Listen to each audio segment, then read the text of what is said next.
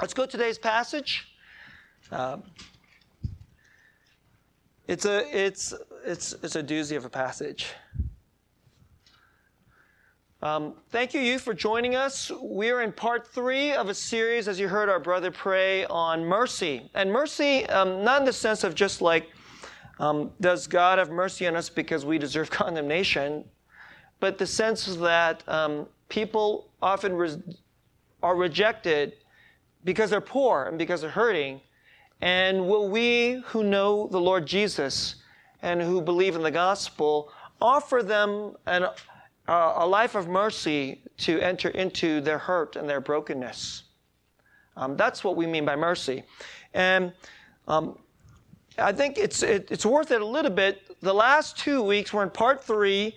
The last two weeks, we looked at a very important passage in Luke chapter 4 where Jesus cites Isaiah 61, where he says um, that he has been anointed to proclaim good news to the poor.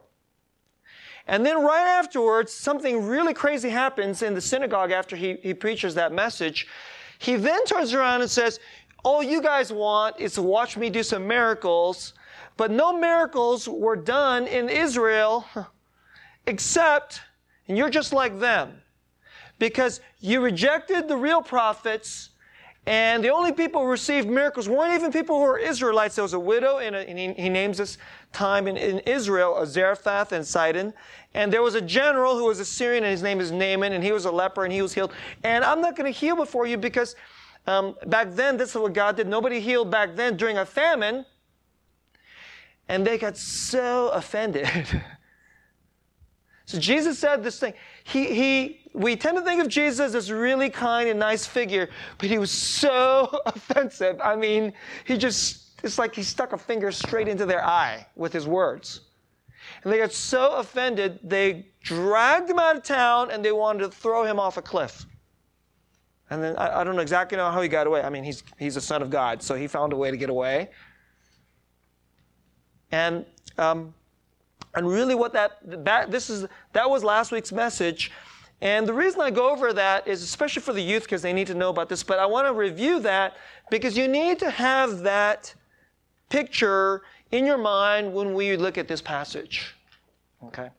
Because Jesus is making a critique of a certain understanding about money and wealth, wealth and poverty, and it's a critique of Israel. It's a critique of all culture, really of all previous generations because back then they had a very evil, wicked king and they only cared about prosperity. And they didn't mind bowing down to other foreign gods as long as those gods gave you promises of prosperity. And then, and then there was one true prophet. His name was Elijah. And he said what God really thought about it, which is, I hate this. And to show you that I really hate this and that Elijah is a real prophet, God, Elijah said for three and a half years there's going to be a horrible, severe famine. And since he was the deliverer of that message, and then there was famine, you guys don't understand what famine, I mean, you and I here in America, we have no idea what famine is like. It's just bad for us when the e- economy is bad and we can't get a job. And you see stores closing and people have to move out of town. That's what we consider bad. But that's nothing compared to a famine. Think about it this way you don't know where your next meal is coming from. You know, you know people are dying literally in the streets because they are starving. They have to leave town because they have to find food or they will die. That's what it was like. And this was God's pronouncement upon all of Israel. And um, this is some kind of background that you have to understand that all throughout the history of Israel, there are generations upon generations upon generations, they would not do what God told them to do, especially when it came to money and wealth and when it came to the poor. They wouldn't do it. Hmm. And then they would applaud each other, and the king would be powerful because, you know, as long as we have money, then we're good people, and then we'd all applaud each other. But when a real prophet would come, they would murder him or want to murder him. Elijah had to run for his life. And God had to feed him miraculously through birds. He's like running for his life. He's in some, you know, wilderness place. And of course, there's a famine, so there's no food. And so God brought, had birds fly to him. Do you guys want to live your life that way? It's like, oh, when, when, when there's lunch. You're sitting there, and then birds show up and drop food, and then you have to eat that food. It's not fun being a prophet, is it? Um, that's what it was like. Now let's get into today's passage. Um, today's passage, some people, we were going through the Gospel of Luke because we're going to look at key passages in the Gospel of Luke. Um, of the four Gospels, there is probably no sharper points about how we're supposed to care for the poor than in the Gospel of Luke. And this portion, some people call this the Sermon on the Plain. Right before this, I didn't read it just for the sake of time, but Jesus goes to this level place, which is the plain. And he had healed many people, and then all these people gathered to hear him teach.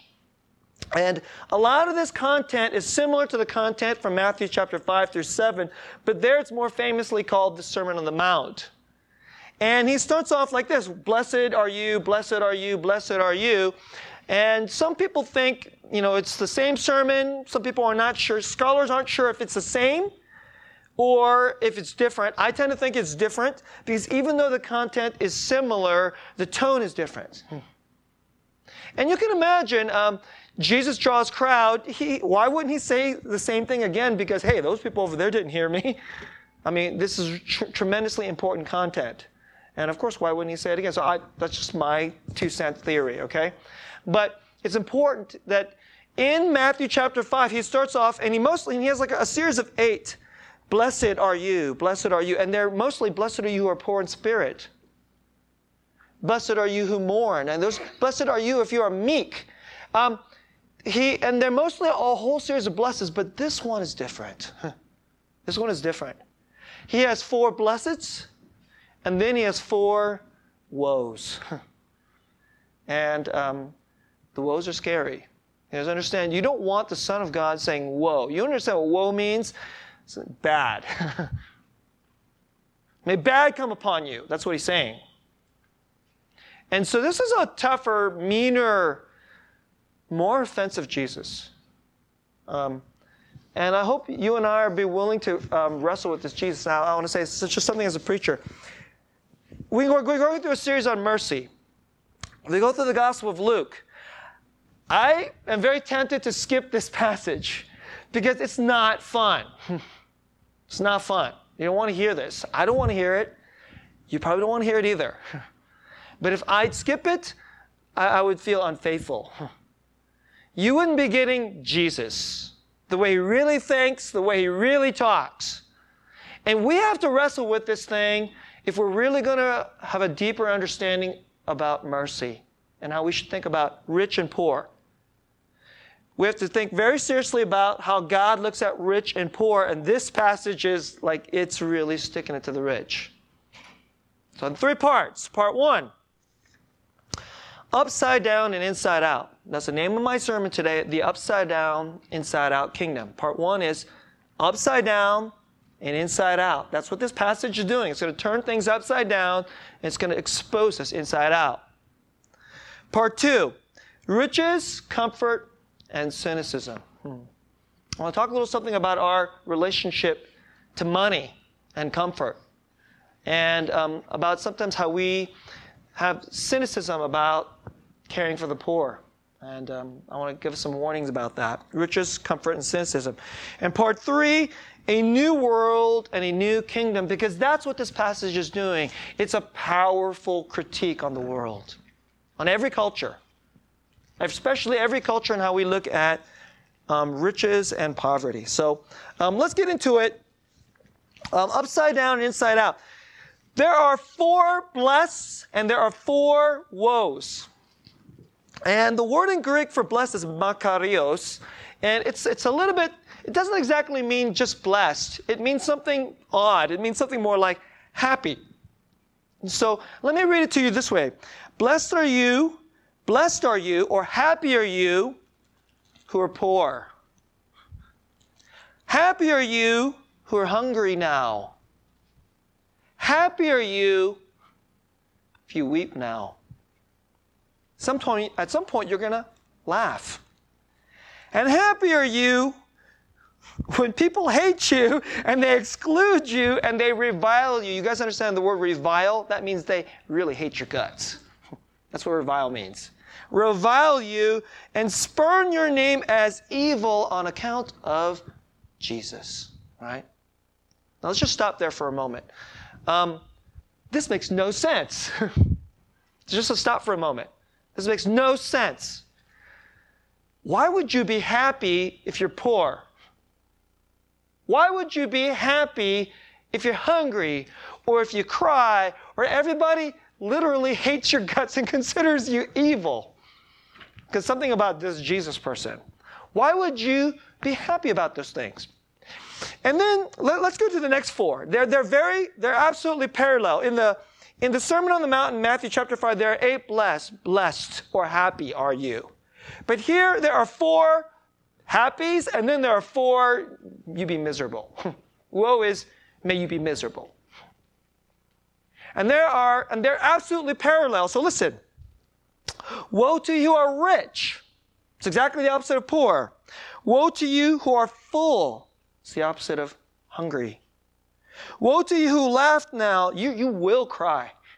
You will mourn. And woe to you when speak, everybody says such great things about you. Because that's what your fathers did. In previous generations, when they operated according to culture about riches and poverty, like everybody does when it's apart from God and apart from His kingdom, they're just going, this is what they're going to say about you too.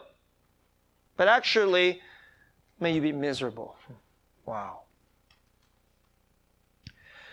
Um, I want you to think about this. This isn't just about money. Um, he is talking about the world itself. Actually, if you if you think about this, this is the way the world actually works. Right? Um, happy are you if you are rich. So if you, this is the way we should the latter portion. Happy are you who are rich. Happy are you who are full now. Happy are you who are laughing. Happy are you when everybody says really good stuff for you. You're happy. And if you're poor and you're hungry and you're weeping and everybody thinks you're nothing, then woe to you. Is that, that's normal. Isn't that normal? That's completely normal. In a world, in every culture, in every kingdom, that's the normal way that wealth is operates. You have wealth, you're hungry, ha ha ha, everything is so fun and laughter, and everybody thinks I'm so cool and nobody hates me. Then, then I'm happy and everything I'm blessed. But actually, and then, but the people who got no money, and because they got no money, or because they're hungry and they're dirty, and because they got, they don't have any place to shower, and then everybody looks down on them, and because who wants to see them? Because, or maybe they're not even just dirty and poor, they're just sad. they're just depressed. Or they're addicted because they're sad. See? Because they're mourning, because they weep. And so, how can they be happy? They're miserable. They have woes, just whoa, whoa, whoa. That's completely normal culture. That's it was Israel too. It's normal world. It's just normal culture in the world. When it comes to wealth and poverty, when we got no God, hmm. no God and no His kingdom.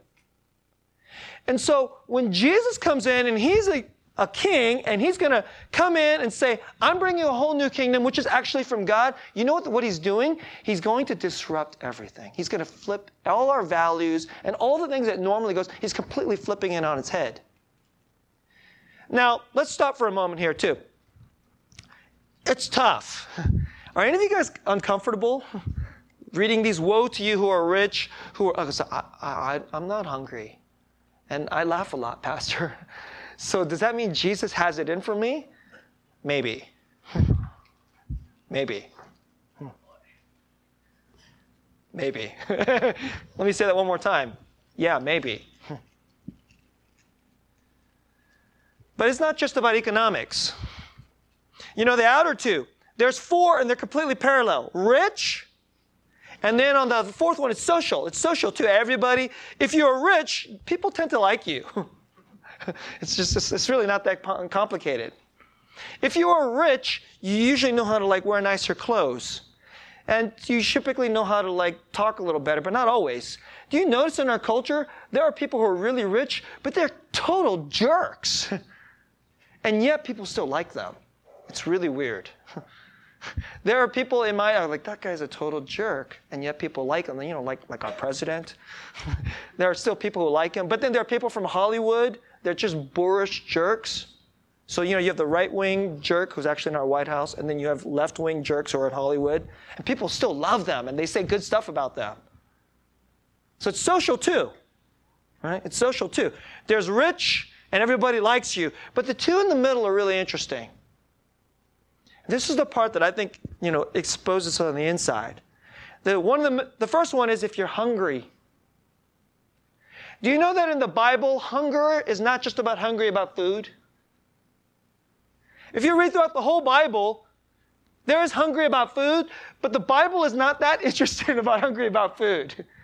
It's always, almost always, hungry for bread is hungry for something more. And are you a person who's hungry, but not for food.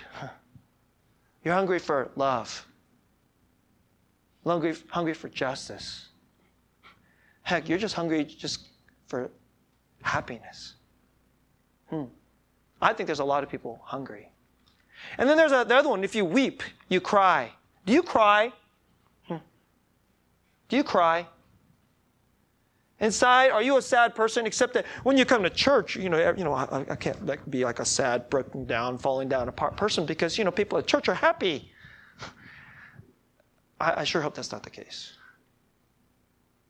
If you hurt, there should be no better place than to go than church. If you cry, there should be no better place to go than church. I love it when a person comes to church and they barely can't keep it together. All they just hear about God, and they just start falling apart. And I love going to church. One of the things I tell college students, you know, our, our graduates, uh, this is a little preview, you know, you guys are going, and I say, go to a church, and you know the Holy Spirit is in the room. And then they say, and then I look at them, do you know when the Holy Spirit is in the room? And they look at me and go, no. and I go, okay, let me give you a clue. A person comes into church, and they hurt. They hear about God and they cry. They just cry. And other people in the room, it doesn't bother them at all. They think it's totally cool. It's fine. Someone over here is like, Jesus! Over here, just they're just falling apart. And the people over here are completely cool with the person falling apart. And when I see that in a church, I'm like, oh, Holy Spirit's in the room. Because, because Jesus is exposing the fact is we all want to be happy, happy. I'm laughing, I'm laughing, and I'm full, and I got money, and I got, and like, and everybody likes me, and but actually deep down, even if you have money, some of us are crying. and even if a lot of people like you, some of us are really lonely and we hunger for real friendship, real love, real acceptance, right? How about some of us? How about all of us? If you're honest, this city is full of fake people, isn't it? Including you and me. And so, what's Jesus doing? He's cutting us open from the inside out, and he's saying this this is where it's really at. This is the real world. And if, and if you're just going to operate in the normal way, happy and rich and everybody likes you, and then eh, we'll just, you know, those people down there, let them stay down there. You know what Jesus is going to say? If that's the way you want to operate, then woe to you. I hate you. You understand woe from the Son of God? That's really, really bad. That's the top, top guy. and if it says woe to you, that's like the last, last person you ever want to hear that from. It's like your mom and your dad and your favorite professor and your boss and the president of the United States and your favorite coach all wrapped up to the one and shoved up to the infinite degree. It's not the person you want to say, well, saying that to.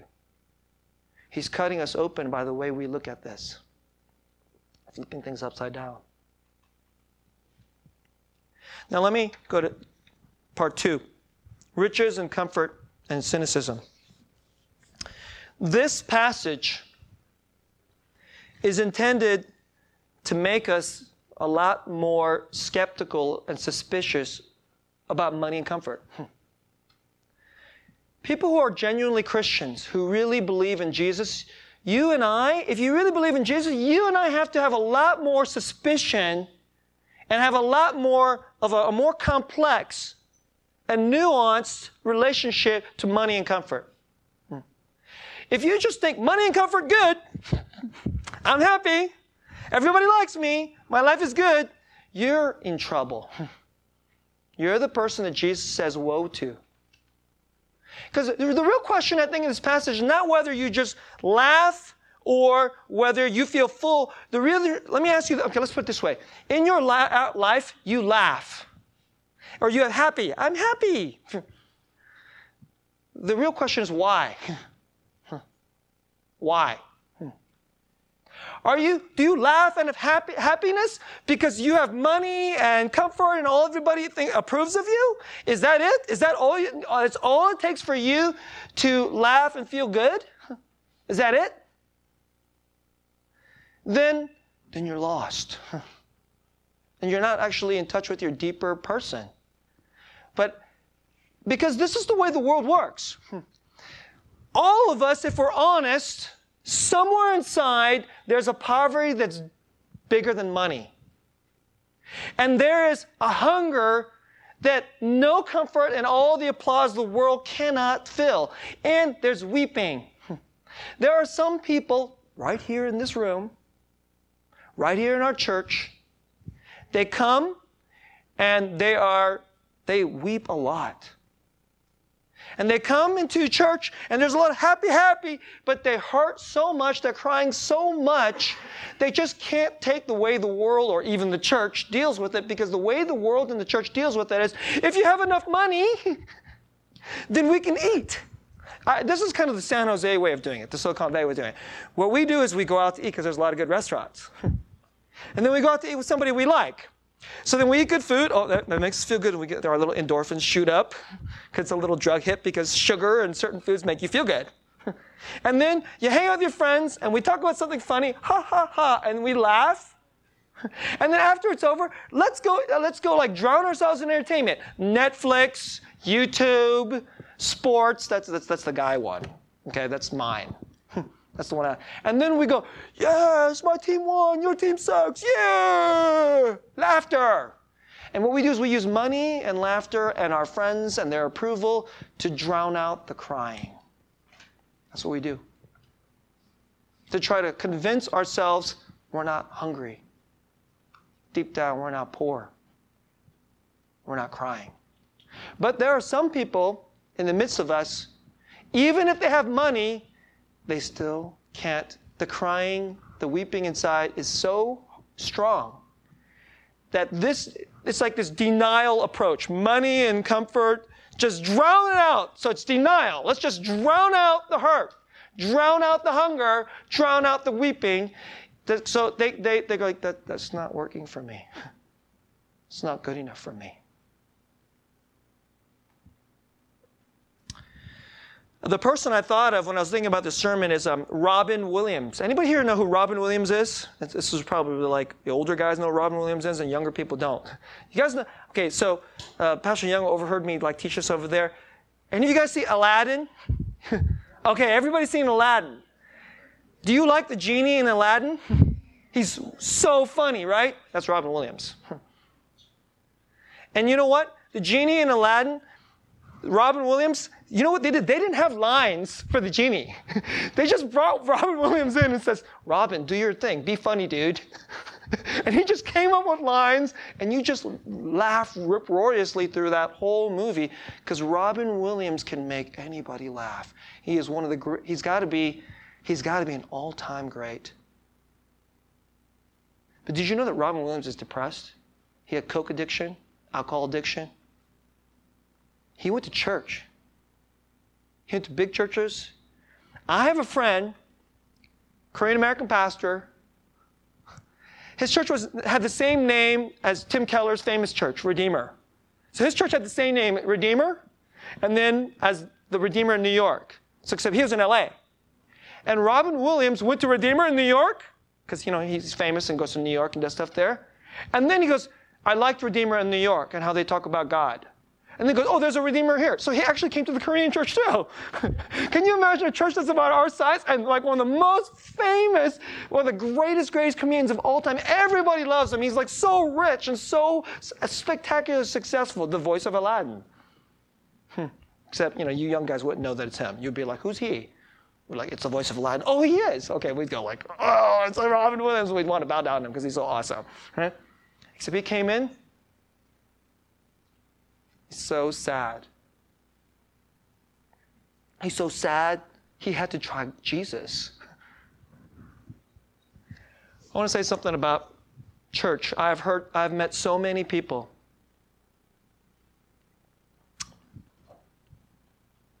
I don't know how many. And I've, I've met lots of them. I'm, I'm thinking about names and, well, I won't go through, but they say it's uncomfortable to go to church because I'm depressed. and it's hard to be at church when you're depressed. That hurts. When I hear that, I'm thinking there's something seriously, seriously wrong. If that is the common perception, church. Um, I wasn't going to use this, but our, our sister in, our, in the first service, you know, we actually did a little you know, I actually, we, it was a small group, so I got to actually ask questions. One of the sisters, um, and during the, during, she's one of the children's ministry, she's in hearing this pastor, she says, when I was growing up in Korea, there is this idea that if you're blessed by God, if you have money and you're, you have success and everything is doing well, then you're being blessed by God. But if something as bad is happening in your life, you must have done something wrong. You must have done something wrong. And therefore, you should repent in your life so that God can bless you. And, when, and this is what I said to her. I, and when she said it, I just went, you know, if that is a common perception of our church, that's why our churches suck. That is not what the Bible says. Actually, that perception, God has blessed you you're happy and you're rich and you're good. God has blessed you and you're poor and you're hurting and you're sad. You must be a bad person. That is not the gospel. that is not what the Bible says about poverty and hurt. It's absolutely not what the Bible says. You know what the Bible says about poverty and hurt? Everybody is cursed. Riches is unusual. Poverty and hurt is normal. Everybody is cursed. And some people are not rich because they deserved it, they just were lucky. In fact, they were rich when they don't deserve it.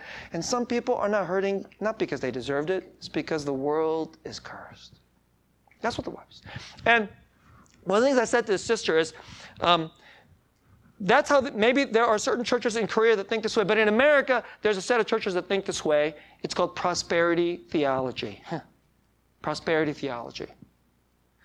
You're rich, God has blessed you. You're poor, you know, you're a bad person, therefore you need to change something in your life.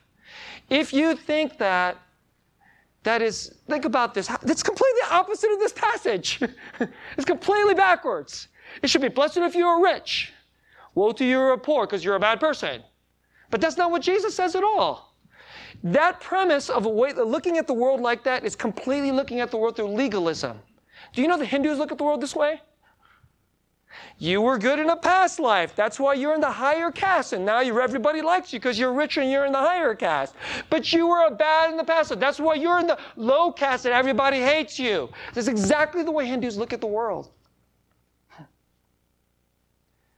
And if the church looks at things this way, how horrible is that? Because that would be a prison. The rich say, hey, I'm a good person. That's why I'm rich it would just lock them into their pride. It's like a prison of their pride. And the poor, it's like taking the poor and you shove them down some more. Hey, poor guy, let me kick you now. Oh, your daughter died, you got depressed, then you ended up on alcohol, then you lost your job. Oh, sorry about that. Oh, hey, when I come along, can I kick you in the head too? That's what that theology does. Let me put let me know modes about it. It's wicked. That theology is wicked. I despise prosperity theology. I, there's a lot. Those, you know what? guess what? People love those preachers. They're false prophets. This is what the real preacher is like. This is, this is what he's really like.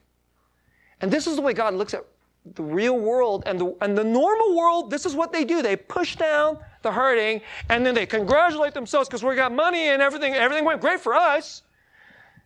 And yet, Jesus, he says, I have a better world and a better kingdom.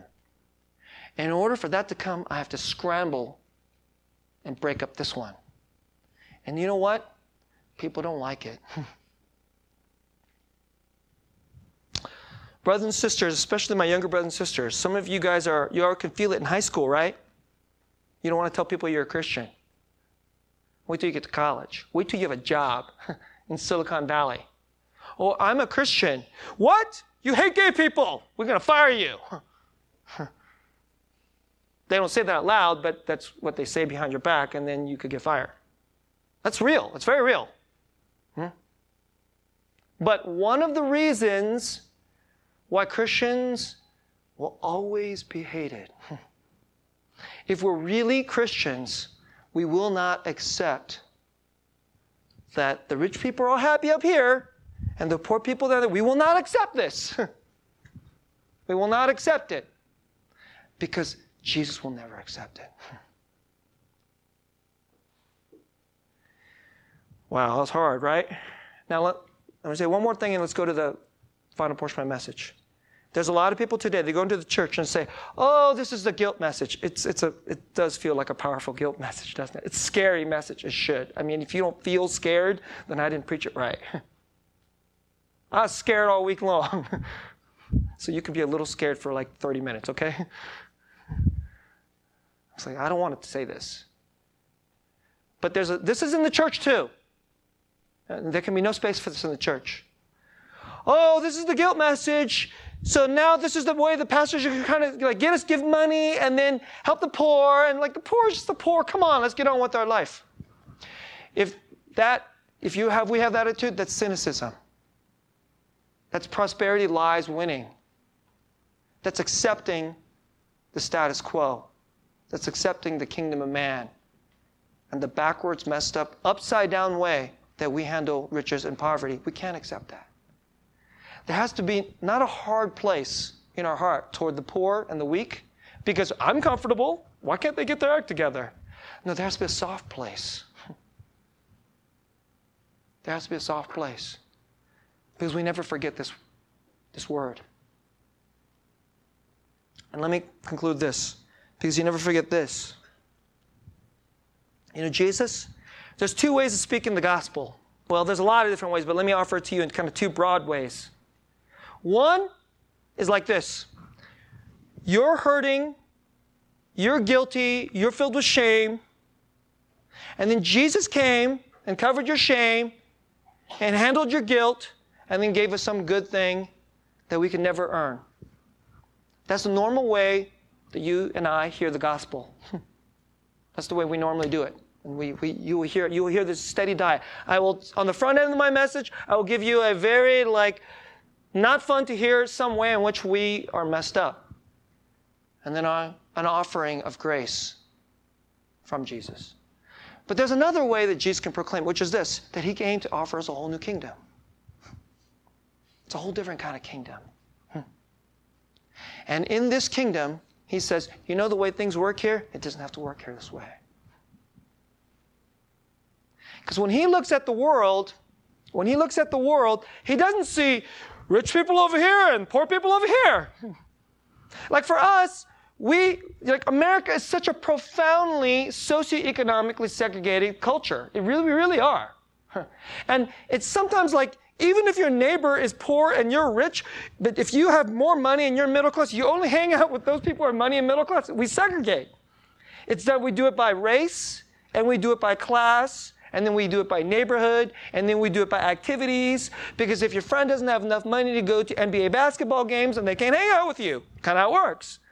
If they don't have enough money to go out to lunch with you and have boba or Chinese food, then it's not fun to hang out with them because they can't even afford McDonald's, right? That's how the way the world works. But part of the good news is, it's a great news. That Jesus says, I, I came to offer a different, whole new kingdom. and here's the truth.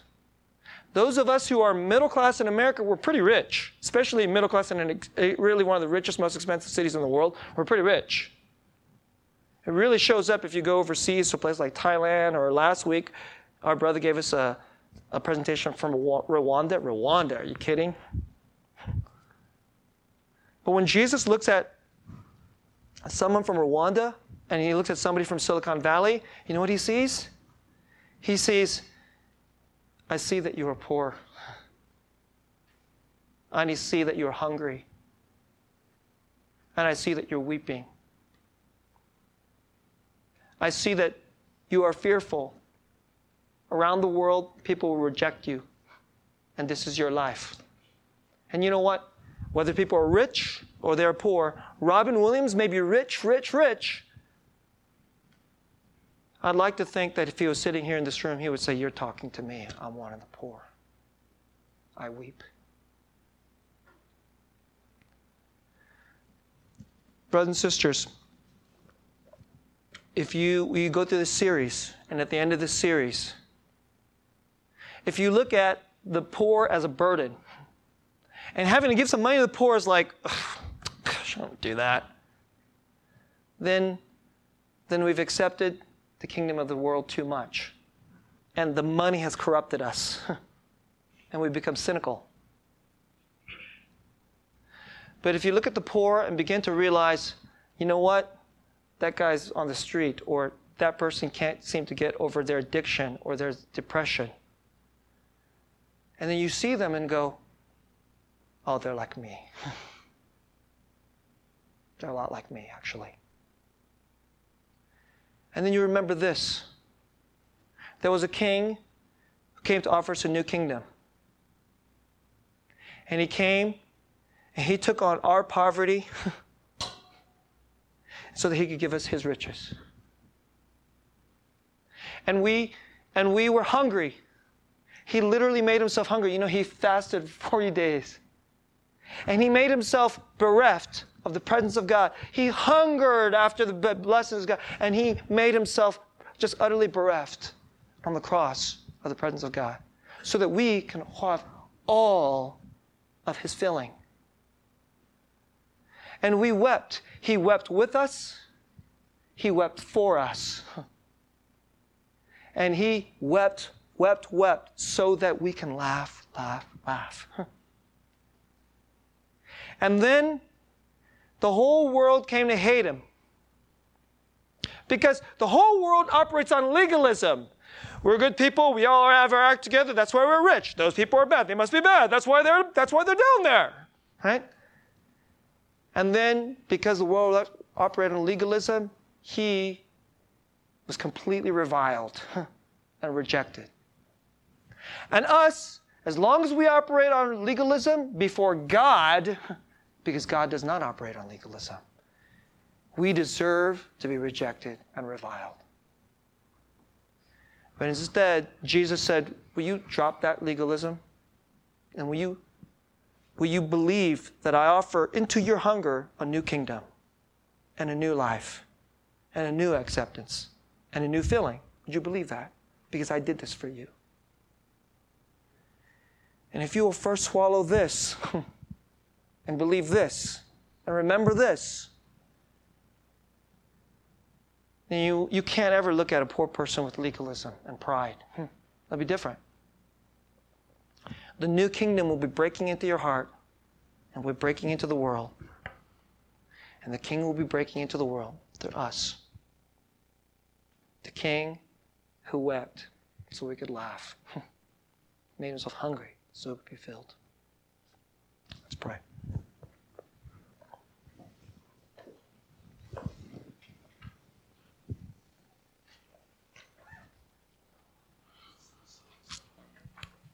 Dear Jesus, we are a room full of corrupted people. We, um, we typically go, oh, we'll help the poor because, you know, today we feel like we have some righteousness, and then, and today we'll be a good legalist. And then tomorrow, like, oh, I don't want it. Then we have hardness to the poor and we have cynicism. Because we'd rather trust money and comfort and the acceptance of our fellow neighbors more than believe and trust in the kingdom you offer us, the riches you offer us. Please forgive us. And thank you that you would first have mercy on us, callous, rich people who want to drown out our crying and our hunger through a tactic from the world instead of letting you minister and fill our hunger and be with us in our weeping and give us a new kind of laughing by grace. May we run to you. And I pray that you would give us eyes to see and a much better, wiser, truer relationship to money and wealth and poverty because we have a real relationship with you, Jesus. Make us a people where the kingdom, your kingdom come, your will be done here in San Jose and among our neighbors. Not through our legalism or through our pride and through the prison of our own pride through our riches, but the new kingdom by your grace. Break out in our hearts. In Jesus' name.